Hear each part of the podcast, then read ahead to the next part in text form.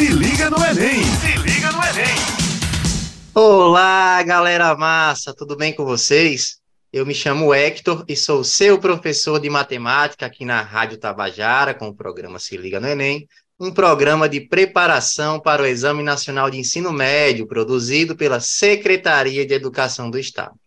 Vou lembrar a vocês que este é um programa que vai ao ar de terça a sexta-feira, a partir das 18 horas. Fiquem ligados. E para hoje, mais um podcast de matemática, e com certeza com mais um convidado.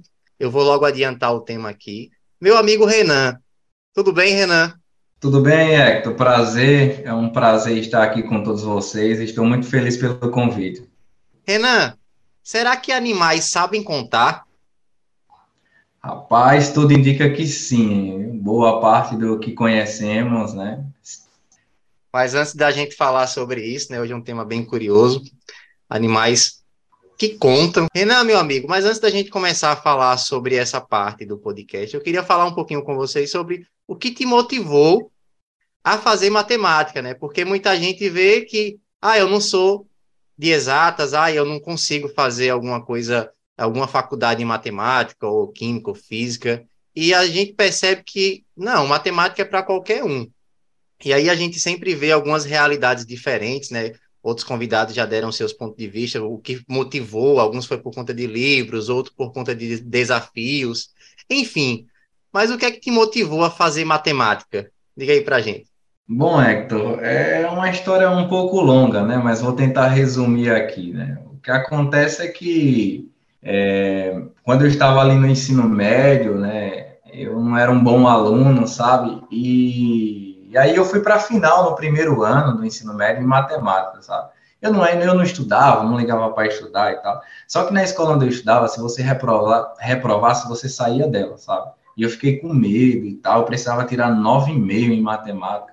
E aí eu comecei a estudar, estudar, sabe? Eu lembro que eu fazia resumo, era, era, sobre, era sobre figuras planas e, e circulava as fórmulas e calculava.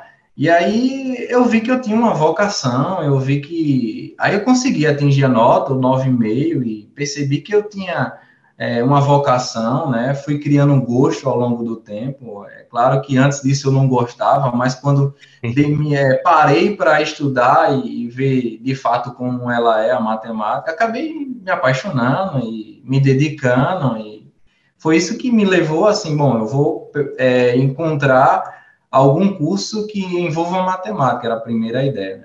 Aí eu pensei em engenharia elétrica, mas acabou que é, os planos mudaram e decidi ficar em matemática. Mas desde o primeiro dia que entrei na graduação em matemática, eu já pensava fazer mestrado e doutorado, e aí esse, é, esse foco né, me fez com que eu chegasse até aqui. Rapaz, assim, é muito interessante que muita gente antes de fazer matemática pensa é, em fazer engenharia, né? Até porque, assim, a, ao meu ver, o pessoal não, não entende muito bem o que é fazer matemática quando está no ensino médio. É, eu também fui um desses, acabei indo para matemática também. Mas, é, em geral, as pessoas pensam que o matemático, quando a gente está fazendo a nossa graduação, a gente está lá só fazendo é, conta de multiplicação, usando as quatro operações, né? E aí é muito comum o pessoal, ah, você é matemático, você deve saber quanto é 153 vezes 14 de cabeça. É, e aí... Mas não tem nada a ver uma coisa com a outra, né? Mas, muito bem, no caso, você foi desafiado, né? Você mesmo se desafiou e viu que era capaz, tomou gosto pela coisa, porque a matemática ela é feita de desafios, né? A gente começa sempre com níveis mais fracos e vai subindo para níveis mais avançados, que agora você está no nível muito avançado, né? Cara aí muito bem nas equações diferenciais parciais, né? Junto aí com seu orientador, um rapaz muito conhecido, claro. É, parabéns, é bom ter aqui você nesse podcast mais uma vez. Né? O ano passado nós gravamos sobre funções, e aí é, o Renan trouxe muitas contribuições sobre o assunto. Dá uma olhada lá no nosso canal do Spotify, né? É, a gente falou junto com o professor Cleiton, e aí tiveram, claro, muitas contribuições. Eu convido você, ouvinte, a dar uma pesquisada no que é o curso de matemática, né? Ver se você se identifica com isso.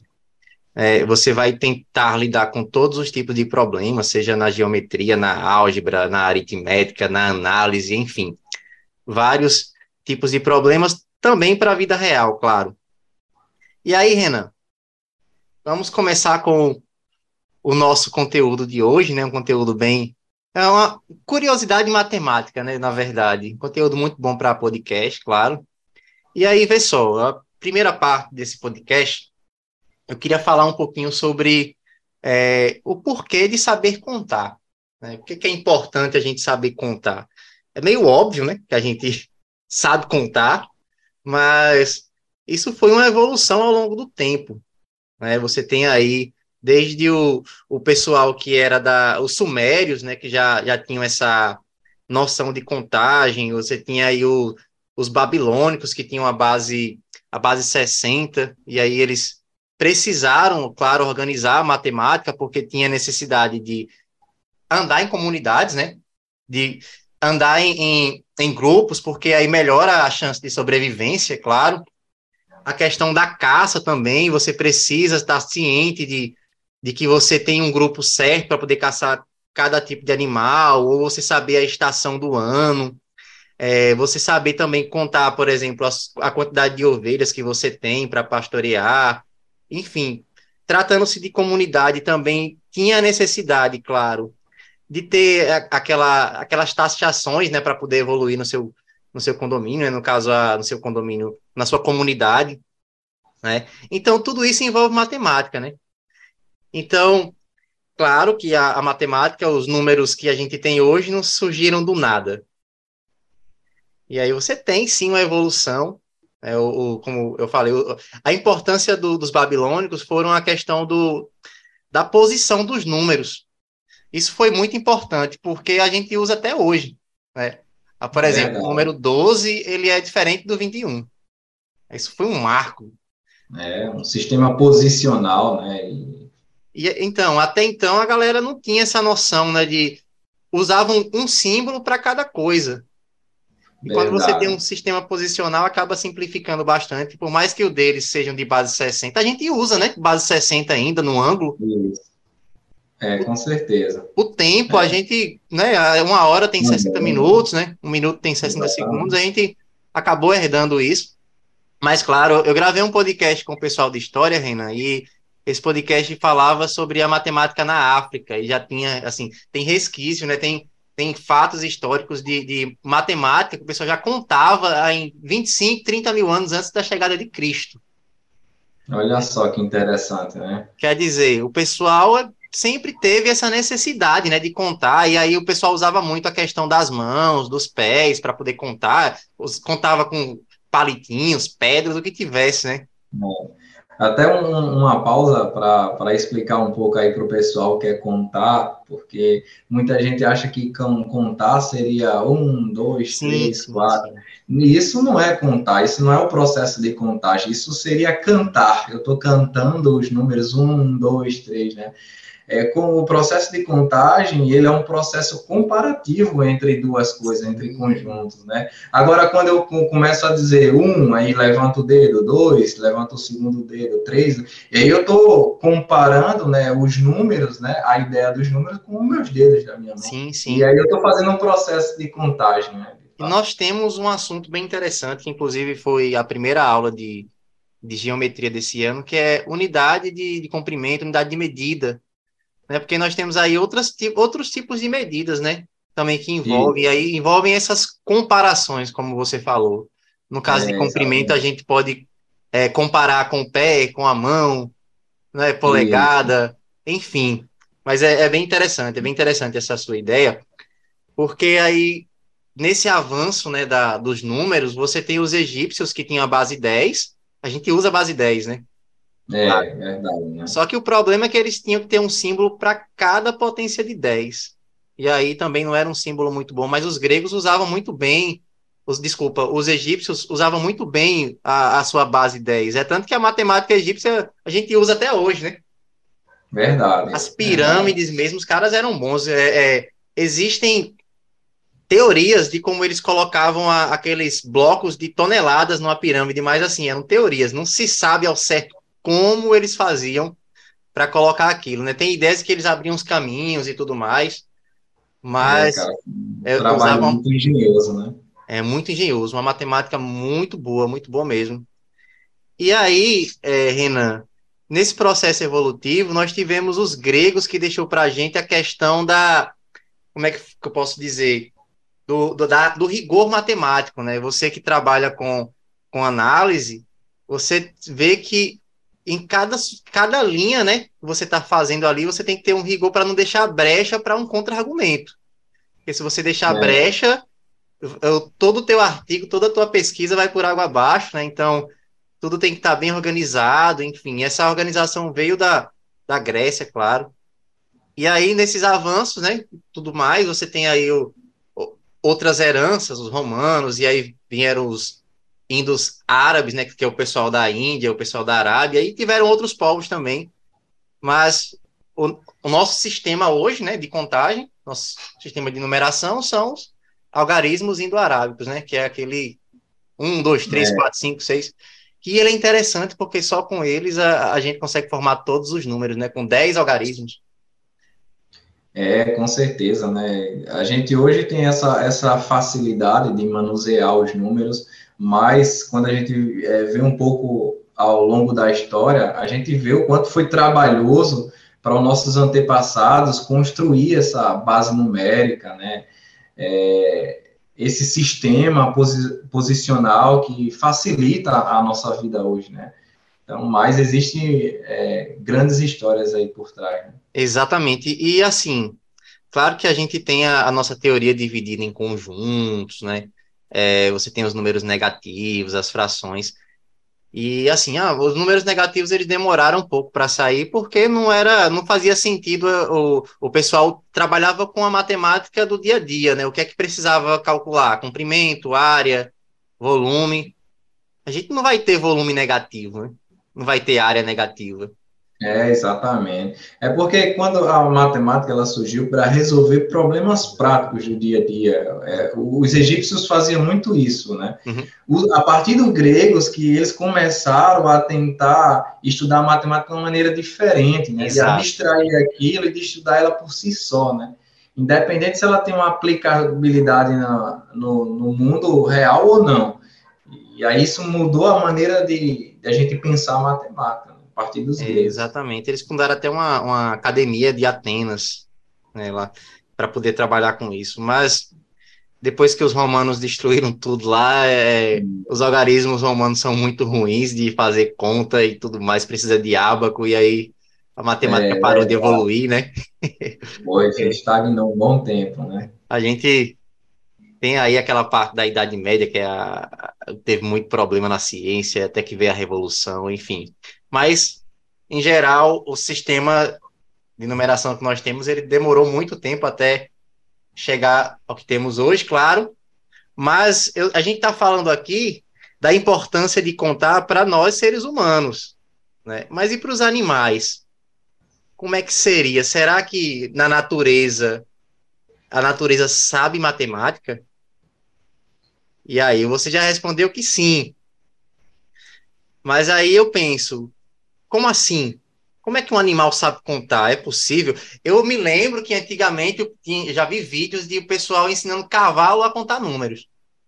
Não sei se você já já chegou não, a ver isso da sua época. Oi? Não, Mas, não nunca cheguei a ver. Eu já vi, já, já vi vídeos que eu, eu, eu tinha rapaz, donos de, de cavalos, né? Pediam para eles contar e eles batiam com a pata no chão. Aí conte um, ele bate uma vez. E enfim, aí você vai tirando daí que é uma coisa simples, né? Ensinada, mas claro, você tem aqueles animais que não são ensinados por seres humanos. E aí, eles precisam se virar. Mas aí, é, Renan, é, eu ouvi falar de uma história de uma formiga, não é isso? Tem uma formiga que sabe contar, é verdade? Verdade, Hector. Existe uma formiga né, no deserto do Saara, não me recordo no momento o nome, mas esse, esse, tipo de formiga, ela tem uma espécie de ondômetro, né? Ela é bem interessante que ela conta os passos dela, Por exemplo, para ela não se perder do bando, do ninho dela, né, do formigueiro. E aí, se ela sai do ponto A, vamos supor que o ponto A é o, é o ponto do, do formigueiro, e ela vai em busca de alimento, ela deu mil passos à frente, ela sabe que tem que dar exatamente mil passos para trás para não perder, para não se perder, né? Voltar para o seu lugar de origem. E isso é muito incrível, sabe? Isso tem, assim, intrigado muito os cientistas, né? Porque ocorre esse fenômeno. Rapaz, assim, eu já vi também alguns vídeos, né, de formigas, que o pessoal coloca, por exemplo, um pedaço de comida, aí uma formiga acha esse pedaço de comida, volta para o seu ninho, avisa as outras, não sei como que avisa, e aí de repente as outras vão e ela volta com as outras para o mesmo local. É, é, é, essa espécie de, de andômetro, né? É, é, é, incrível como elas conseguem marcar locais, né? É, a distância exata de onde partiu é uma coisa que eu acho muito bonita e interessante. Show de bola, show de bola. Eu, assim, particularmente tenho um exemplo muito clichê, claro, mas é, é um exemplo que eu achei muito interessante, que é a questão das abelhas. É, as abelhas, claro, quando elas vão formar os seus alvéolos, né, seria o nome ideal, elas formam esses alvéolos, que são o local onde, você onde elas depositam mel, né? O pólen, as larvas, né, de, de operários, enfim. Elas fazem essa estrutura de tal forma que seja a mais econômica e admita o maior volume para colocar lá. E aí, vê só, se fosse uma coisa cilíndrica, não daria certo, porque para ter a maior capacidade de volume, os lados têm que estar bem colados. E aí você não consegue, você vai ter um espaço ali. Então não seria uma forma cilíndrica, e aí seria uma forma é, poligonal na sua base, né? E aí, pensado nisso, dos polígonos que poderiam dar certo, você tem aí o triângulo, o quadrado, o hexágono regular, né? Esses polígonos regulares. E vê só, o mais eficiente seria a base hexagonal. E não é que a bicha, que elas perceberam isso também, colocaram a mesma base hexagonal. Verdade, Hector. Ó, vamos lá, né? Os matemáticos perceberam que a melhor maneira de você cobrir, né, ou preencher, um, sei lá, uma estrutura plana seria sem deixar lacunas. Só tem três opções, ou pode ser com triângulos, quadrados ou hexágonos, sem deixar lacuna, né? E aí fica a pergunta, bom, se tu quer preencher uma determinada estrutura, né, qual a maneira mais econômica, né? Aquela que você gasta menos peça, onde o perímetro total é menor possível, sabe? E aí os matemáticos perceberam que essa estrutura é, é um hexágono. E parece que a, as abelhas, elas é, sabiam disso há muito mais tempo que nós. Né? Muito mais tempo que nós, porque a maneira como ela trabalham é, é, muito econômica e de forma bastante eficaz. Porque o hexágono é a melhor é, forma geométrica para elas construírem os favos de mel, certo?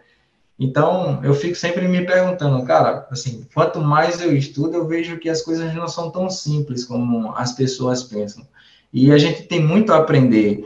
Por, veja só, como é que um, um inseto, né, um, uma, uma abelha, ela, ela resolve um problema desse tipo e consegue passar a resolução desse problema para as suas gerações futuras ao longo de milhares de anos e vem dando certo, porque a gente tem muito a aprender com esses insetos, com esses tipos de, né, de resoluções de problema. Por que nós, não seres humanos, não conseguimos replicar isso, né? Porque a gente não tem uma, a gente tem um determinado problema, a gente sabe como resolver de forma mais econômica e eficaz, porque não conseguimos, às vezes, passar para as nossas gerações futuras, de modo que isso prolongue ao longo do tempo, né? Então, eu acho que é, a gente tem que estudar bastante esses insetos e animais, como eles se comportam, né? Eu vou soltar uma curiosidade aqui, mas antes eu vou dizer que estamos aqui na Rádio Tabajara com o programa Se Liga no Enem, um programa de preparação para o Exame Nacional de Ensino Médio, produzido pela Secretaria de Educação do Estado. E aí eu vou aproveitar para mandar um abraço para os nossos coordenadores, Aniel e Isa, que estão sempre à frente do Se Liga. E o Se Liga é o que é, claro, tem muito deles aí, né? Tem muito né, do que eles fazem para esse programa e, e, enfim, o programa funciona muito bem desde 2019, estamos aí até hoje, aprovando muitos alunos. Rapaz, a gente tem aprovado muito, viu, Renan, na Paraíba inteira, é, até porque é um, um programa que você tem aí acesso a material tanto online quanto presencial, né, e aí a gente está sempre fazendo esse essa ponte com as escolas, né, tem simulados, festivais, enfim. Mas voltando à história das abelhas, é, você falou, né, muito bem, claro, que é impressionante como elas conseguiram desvendar isso, mas também é um outro fato sobre as abelhas é que elas conseguem analisar os pontos de referência perto de onde elas fizeram essa estrutura, porque aí elas conseguem voltar. É um exemplo bem parecido com o das formigas que você citou mais, é, citou anteriormente, né? Elas analisam os pontos de referência, que é uma coisa que a gente faz na vida real. A gente está andando, por exemplo, para ir para nossa casa e a gente olha, passa por um canto desconhecido, olha, aqui tem essa loja tal, aqui tem essa igreja tal. Então, se eu chegar em algum ponto de referência, eu sei chegar na minha casa, né? E aí é você verdade. vê que também os insetos, eles têm essa noção. E vê só, analisando essa forma mais econômica, um matemático foi tentar resolver esse problema e aí ele encontrou um erro nas abelhas de dois minutos, que é uma subdivisão do grau, né? E aí mais à frente, depois de muito tempo, outro matemático foi lá e aí fez as contas também para provar se quem estava certo ou quem estava errado era era o matemático ou as abelhas, né? E aí adivinha quem é que estava errado? É, um matemático. O matemático estava errado, cara. Agora sim, é um erro muito pequeno, né? Um erro muito pequeno, mas mesmo assim você vê que a, as abelhas é. foram bem precisas nesse tipo de conta. Que negócio interessante da gota, porque a gente. É, até porque os hexágonos dela é, são regulares mesmo, né? As medidas são bem próximas uma da outra e semelhantes. Parece que esses insetos, como a abelha, eles têm uma parte de uma cognição numérica, sabe? Eles conseguem reconhecer os números, distância. E eu acho assim que isso talvez, Hector, faça parte da até da natureza animal mesmo, da nossa natureza né, humana, de, de, resolver problemas, de, de, de sobrevivência, né? O instinto de sobrevivência, eu acho que vem junto, traz esse instinto numérico, né? Porque, pessoal, eu sempre quando vou dar aula aos meus alunos, eu falo o seguinte, olha, todos vocês sabem resolver uma equação do primeiro grau. Aí começa a falar várias coisas, não sei não, professor, não sei o quê. Eu disse, tá bom, eu vou, eu vou mostrar para vocês que vocês sabem, tá? É, vocês sabem. E aí o pai de vocês é, chama você e diz assim, olha, filho, toma aqui cinco reais e vá lá na padaria e compre é, de pão compre de pão. E aí você, na, na no caminho, né, quando está indo para a padaria, você começa a raciocinar, poxa, pai deu cinco reais de pão, quantos pães eu posso comprar? Bom, eu sei que lá na padaria é 50 centavos um pão, tá? E aí você começa a fazer cálculos mentais e você chega à conclusão de que, bom, se eu tenho cinco reais, o pão custa 50 centavos, eu vou comprar 10 pães. E aí você resolveu é, um problema de matemática. E quando a gente vai abstrair esse problema, coloca numa equação, os alunos se assustam, né? Porque não está no nosso instinto ainda é, entender as abstrações, né? Então, a gente, eu acho que foi o único animal, se assim eu posso dizer, que conseguiu abstrair aquilo que a gente fazia implicitamente, né? e colocar num papel, né? Exatamente. Usando números e letras, e a partir disso a gente conseguiu é, entrar num campo de ideias, né? No qual outro animal não consegue acessar, né? Cara, é, falando de animal que calcula, tem um experimento que fala de corvos. Você já viu esse experimento? E corvos não, sabem contar? Acho que eu já ouvi falar, mas. Olha só que interessante. É, o, perceberam que os corvos eles não voltavam para o ninho se tivesse alguém ao redor do ninho, tivesse alguém próximo. Né? E aí o cara intrigado com essa situação fez o seguinte, construiu uma barraca próxima ao ninho, e aí, vê só, quando não tinha ninguém na barraca, eles entravam no ninho. Aí o cara fez assim, no primeiro dia. Fulano, vai lá você e entra na barraca. Os corvos não apareceram. Só, só voltaram para o ninho quando o fulano saiu. Aí no dia seguinte ele, poxa, vão dois agora. Aí foram dois. Os corvos só voltaram para o ninho quando esses dois saíram. Hum. Aí, e continuando nessa história, até cinco pessoas, os corvos só voltaram quando as cinco pessoas saíram da cabana. Vê que interessante. Aí, com seis pessoas, eles já se complicaram e voltaram, é, se perderam nas contas, né? Mas aí a gente pode tirar essa conclusão de que eles conseguiam contar a quantidade de pessoas que entravam e que saíam na cabana.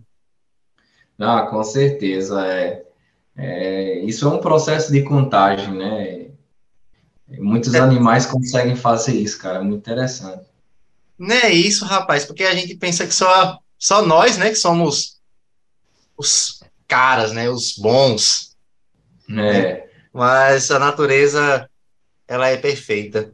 É, um outro grupo de animal que, que sabe contar, né, digamos assim, existe uma espécie de sapos, e aí eu vou convidar você, ouvinte, a pesquisar, né, sapo de barriga de fogo, é bem fácil de achar na internet, e aí esse sapo, quando ele vai se alimentar, Renan, é, se tiverem um grupo assim, você tem, tem lá separado dois grupos de alimentos, aí no primeiro grupo tem três insetos e no segundo tem quatro, eles não fazem a diferença de um para o outro. Mas se tiver um grupo de inseto com três e o outro com seis, eles sempre vão escolher o de seis. Se tiver um grupo com quatro e o outro com oito, eles sempre vão escolher o de oito. Que interessante, quando vai aumentando a quantidade de insetos, eles sabem que ali é melhor para eles. É, isso também é contar. Muito interessante, com certeza. Esse é um é. processo de contagem, né? É. E aí tem mais, né? Nesse processo de contagem, a gente tem, tem vários e vários animais. Eu posso citar muitos aqui, mas tem uma também que eu achei bem interessante, os lobos. Os lobos, eles sabem quantos, quantos estão andando com ele. E aí, vê só, como tem uma espécie de lobo chamada lobo cinzento, que se eles forem de 6 a 8, eles vão caçar um alce. Se eles forem de 9 a 13, eles vão caçar bisões. Como é que eles sabem que se que 8 ainda não dá para matar um bisão? É incrível, né, cara? Eles percebem a quantidade ali, né? E, e através dessa quantidade eles tomam uma decisão, né? Nós mesmos, seres humanos, sabemos disso, né? Por exemplo, você está no, no cabo de guerra, digamos assim. Você sabe analisar se você consegue derrotar outro grupo ou não, baseado em vários fatores, como quantidade, é, é força Sim. física, né? Força, Enfim, física. o estereótipo. E antigamente o pessoal fazia muito isso em batalhas, né? É. E aí tem muitas ah, frases que usavam, quem usava o maior exército, né? Isso é conta de padaria, é claro, você tem um maior exército, tem mais chance de vencer. É. Então eles têm que parar, enfim. E os, os lobos faziam isso. E a, as presas também fazem isso. Né? Os próprios alces, ele andam, ou ele andam, eles andam em poucos, né, em, em um bando muito pequeno para poder sair da, da, do faro dos lobos, ou eles andam em bandos muito grandes para poder ter a probabilidade de diminuir a probabilidade deles serem atacados, porque é um jogo ali da sorte, né? Quando você tem muita gente reunida, basicamente eu já vi assim em alguns documentários que os lobos eles escolhem ou um velhinho, né? Ou alguém que está ferido, ou um, um um filhote, porque também é mais fácil, né? É, vai gastar menos energia. E aí, vê só, Renan. Você tem aí, claro, muitos exemplos né, de, de, de matemáticos, né, de animais que sabem fazer conta, mas a gente também tem, claro, a matemática na natureza. Né? Você lembra da sequência de Fibonacci? Lembro, lembro sim, rapaz. A gente é uma sequência, claro, que a gente usa muito no, no, E ela aparece muito no dia a dia, né? Ela aparece também na, na criptografia, ela aparece na, na, no mercado financeiro. Eu já vi, tem uns amigos que são metidos a trader, né? Que eles ficam analisando os gráficos de acordo com essa sequência. Tu lembra qual é a sequência? Se eu não me engano, começa com um, né? Aí depois vem um de novo, no próximo número. Aí agora você vai somando, né? O, o próximo seria dois. Isso, aí o próximo isso. seria três, porque um mais dois é três. Isso. Né? O próximo seria cinco, o próximo seria oito. E aí você tem esse padrão, e esse padrão é bem interessante porque ele aparece muito na, na natureza, ele aparece nas plantas. Né? Ele aparece nas plantas, ele aparece nos animais. É, eu estava, uma das aulas que eu já tinha feito sobre isso, é, as plantas, ela tem a sua forma mais perfeita de absorver luz solar. Né? E aí a sua forma mais perfeita é justamente quando ela obedece essa sequência nas suas ramificações, cara. É verdade. É uma sequência, é uma sequência que intriga bastante o matemático, por ela estar em diversos lugares, né, do, do mundo, em diversos aí, lugares diferentes. Como, por exemplo, o mercado de criptomoeda, que, né, que não tem nada a ver com, com coisas da natureza, né, e tá lá, né. E aí, assim, uma coisa que você falou, não tem nada a ver e tá lá. O meu é, orientador do doutorado, né, ele fez um artigo sobre uma equação, e aí é um artigo de 2010. De repente ele estava fazendo as contas e apareceu esse número, o número de ouro, né? Que é quando você divide, né, basicamente a, a, a sequência de Fibonacci um número pelo outro, né? Você vai ver que vai dando ali, quanto maior for a sequência, vai dar 1,618, né? Você tem uma expressão para esse número, que é o número φ, né, que a gente chama de número, é, é, muito na literatura chama de número de Deus, né? Porque acreditava-se que era esse número que regia a natureza. E aí, de repente, apareceu esse número lá no meio das contas, tu acredita? Não acredito, esse cara deve ter sido incrível. Aí ele falando comigo, rapaz, vou fazer essas contas aqui, separei os casos, e nesse caso apareceu o danado é. número de ouro. É. Agora, o que é que ele está fazendo aí? Ninguém sabe, né? Ninguém sabe. Investigar. Mas vê só, Renan. Esse número, ele aparece, claro, a, a proporção né, que a gente vai fazendo, a proporção áurea, a razão áurea, ele aparece nos animais, ele aparece nas plantas, ele aparece no furacão, ele aparece em vários, o girassol mesmo, você tem lá aquelas, as uma partezinha que fica dentro, você vê, vai obedecendo essa sequência. Isso. E aí, será que tudo que é perfeito né, é, é baseado nesse número? O pessoal antigamente media a beleza por ela, né? A, justamente assim, muito na época de Leonardo da Vinci, não sei se você chegou a acompanhar esse tipo de coisa, né? A própria, aquele homem vitruviano, acho que o nome correto é esse, ele é, é, feito nessas medidas, né? A Mona Lisa. Enfim, nós temos aí vários e vários exemplos né, de, de matemática na natureza. Claro, e aí a gente poderia passar muito mais tempo falando disso, mas eu acho que já há mais que suficiente né, do que a gente falou. E aí, Renan, chegando nesse sentido, vou, é, vamos dar só aqui algumas dicas de, de Enem para os alunos que estão pensando nessa questão de contagem, porque o Enem, ele é alguma coisa que não sai muito do, do difícil, né? Uh, os conteúdos são bem clichês, né? Esse mesmo de contagem, razão, proporção, é, conjuntos, claro, aritmética básica. Tá muito envolvido no Enem, não é verdade? Tá, é, esses conteúdos é, tá muito presente lá, né? E uma dica assim para se dar bem eu acho que todos já sabem, não é novidade, é refazer provas antigas, né, simulados, que as escolas normalmente oferecem bastante. É, porque quando, por exemplo, quando um, um como é o nome daquele cara que faz, quando um ciclista vai se preparar para uma prova né, de ciclismo, ele não vai se preparar correndo, né? Ele, ele vai se preparar né, na, na bicicleta e vai praticar o seu esporte para poder fazer a, a maratona tempo, né? ciclismo. Ele Exatamente. tem uma então, ideia, né, do que ele precisa, você, né?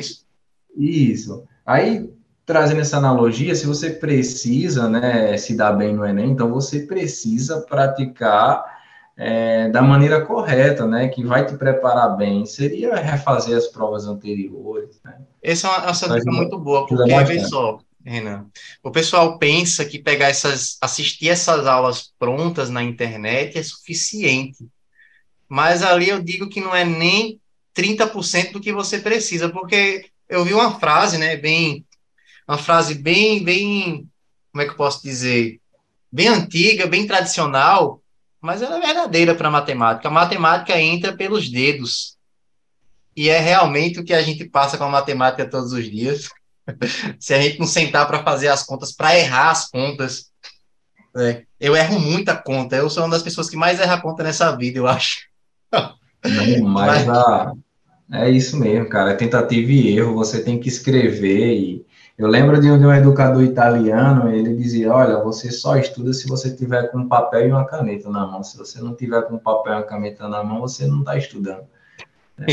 e, e, assim, a, a, e existe capacidades, né, de assimilação, né? Sim. A, a, a leitura tem uma capacidade de assimilação muito pequena, a visão, a audição, mas quando você junta todos esses fatores com a escrita, cara, a capacidade de assimilação aumenta e passa dos 80%. Né?